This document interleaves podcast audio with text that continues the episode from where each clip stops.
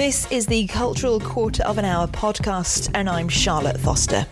Every week, we'll be looking at the culture all around Stoke-on-Trent and North Staffordshire. Some weeks, I'll be visiting events, others, I'll be hearing the stories of the people who make this area what it is. Now, when you think of culture, you might just think of dusty museums, art galleries full of paintings, or people in ball gowns playing violins. But actually, it's so much more than that. It's all around us. Hello and welcome to this week's Cultural Quarter of an Hour podcast. Hope you are well. This week's podcast is going to sound a little bit familiar, but don't worry, it's not a repeat. What we are doing this week is, if you remember, a few weeks back, it was the Heritage Open Days, and I went uh, around Newcastle. I went into the St Giles Church, and then I went to the Unitarian Meeting House next door, where I heard about all the stuff they get up to there. But it's their 300th anniversary of that building, and to mark that, they have created the most stunning wall hanging just absolutely beautiful. It's all made out of textiles and it depicts the 300 years of history of that building and, in fact, beyond that. And uh, we mentioned it a little bit in the actual Heritage Open Days podcast, but uh, I had to just give you a little bit extra um, and give you the full details of this amazing wall hanging. It's got three panels, each dealing with a different aspect or time period. The first one is called Origins, and it stems from the translation of the Bible into vernacular languages so that people could actually find out for themselves what was in the Bible. And of course, they started to discover that the Trinity wasn't in there. And so a lot of the early thinkers uh, said, we need something different. And this is when the non Trinitarian tradition began, really.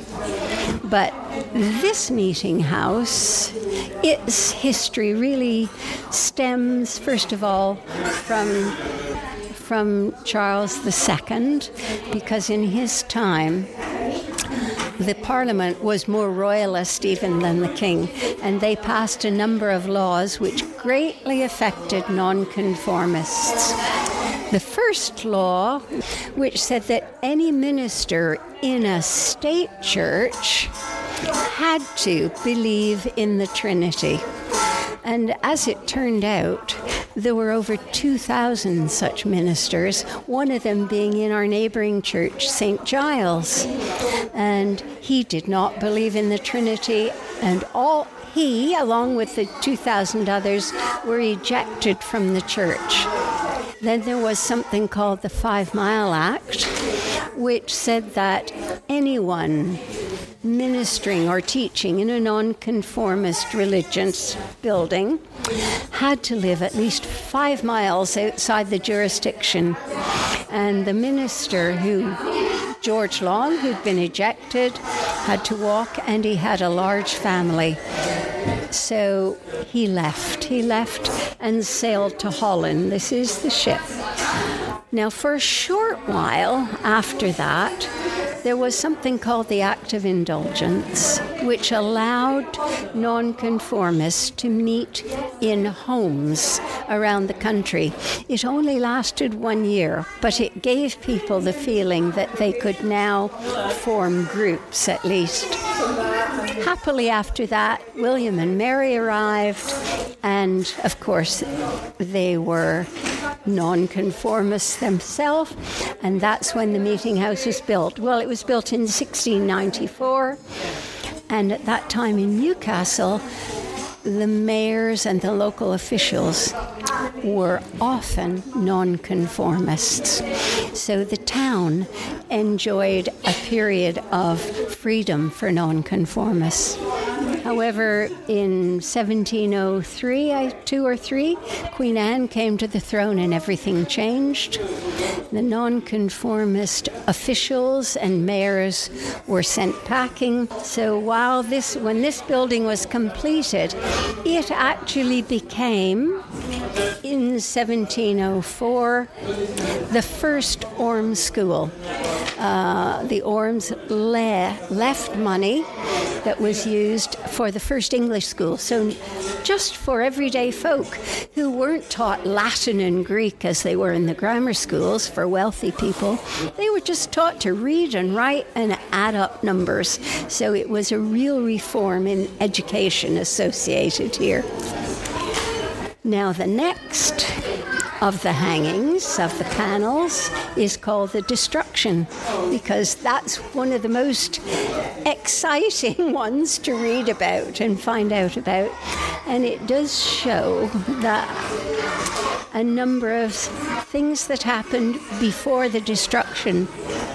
The mayor, who by now, within after Queen Anne's reign, was a, was a loyalist, not a nonconformist. He wanted to get rid of the meeting house, as did many others. And some men came up to him and said, We can get things going. And he said, Wonderful. They said, We could have a duel and then get the crowd whipped up, ready for something. The mayor thought this was a wonderful idea, but took a brief step back and said, Wonderful, but not within my jurisdiction. I don't want to be held responsible. So they had to move out a little bit, but a little bit outside then was at the castle.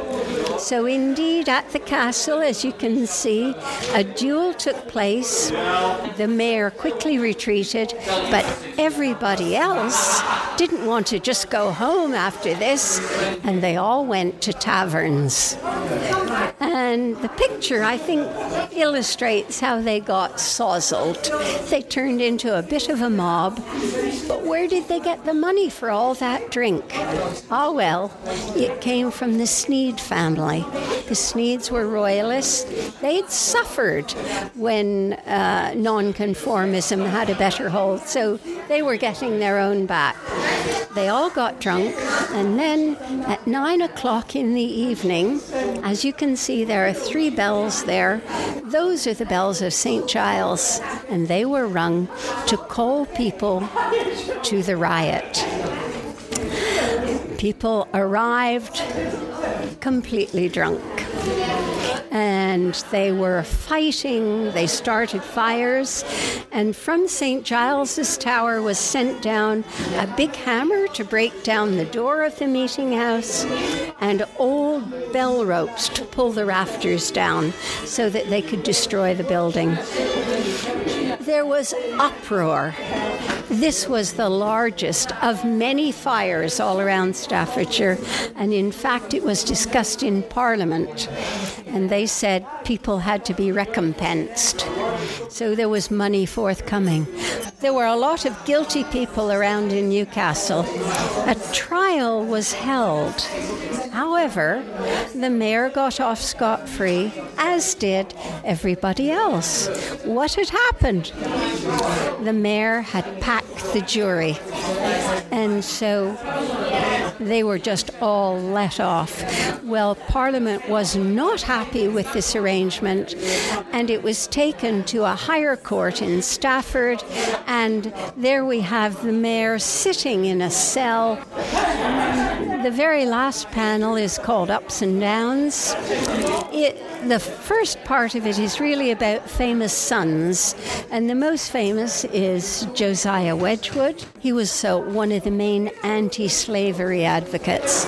And there's a little um, medallion shown there that says, Am I not a man and a brother? showing a, a, a black man le- kneeling down in chains.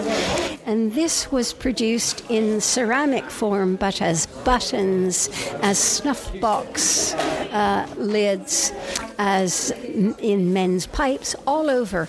And he sent them over to America as well. And Benjamin Franklin was said to have repeated, This is better than any pamphlet we could have produced because everyone can see exactly what it is and it's everywhere. So that was a big thing when, in the anti slavery movement.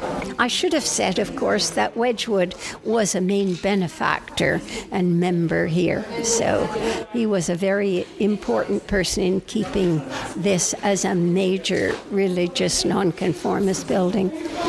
Also, on the far side is Darwin. Darwin's grandfather was a member of the Lunar Society, uh, along with Wedgwood and Joseph Priestley.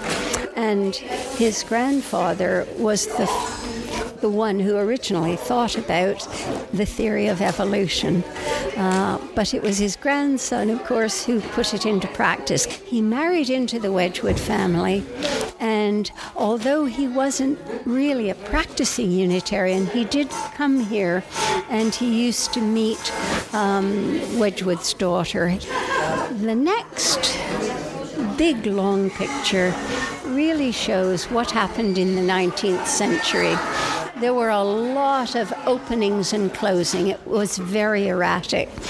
Partly because a lot of other nonconformist places opened up, partly because people began to worry about nonconformism because the French Revolution had put into people's minds the idea of maybe things could become dangerous, and so people were wary about that. And also locally, of course, they'd been pushed out of local government. So it opened and closed, and during one of the closures, someone tried to um, buy the right of way through the churchyard of St. Giles, which is really very unusual, they failed. So that right of way has existed through all the trials and tribulations. In 1926, things were improving and an added, a story was added. The next picture shows some of the varying groups that meet here. Uh, there are a lot of groups that are helping groups like Al Anon and Changes, which are things that are, are dear to the hearts of Unitarians.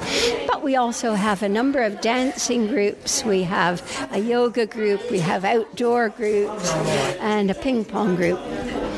And the very last one is as modern as it could possibly be. It's a photograph on silk taken about two months ago of what happens in here on a Sunday after the service at a shared meal. We continue on and welcome whoever's interested in just coming to find out. I promise you, I was there when uh, Judy was talking. It's just she had so much to say. I didn't need to ask her any questions at all during that conversation. I can't. I can't tell you enough how much you need to go and see this wall hanging. It is absolutely stunning. Three separate wall hangings, all telling the 300 years story of the meeting house. Now, of course, you can get in touch with me on social media. That's the best way to get in touch with the podcast. Facebook, it is at Cultural Quarter of an Hour Podcast. And on Twitter, it is at CQH Pod. And of course, there'll be another podcast next week.